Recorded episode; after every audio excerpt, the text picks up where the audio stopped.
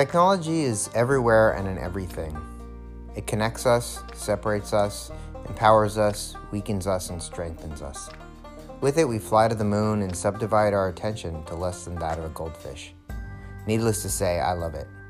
This podcast is my love letter to technology and the analytical and developmental processes that create and feed it. I'll talk to experts, or really anyone who will have me on this topic. Join me, won't you?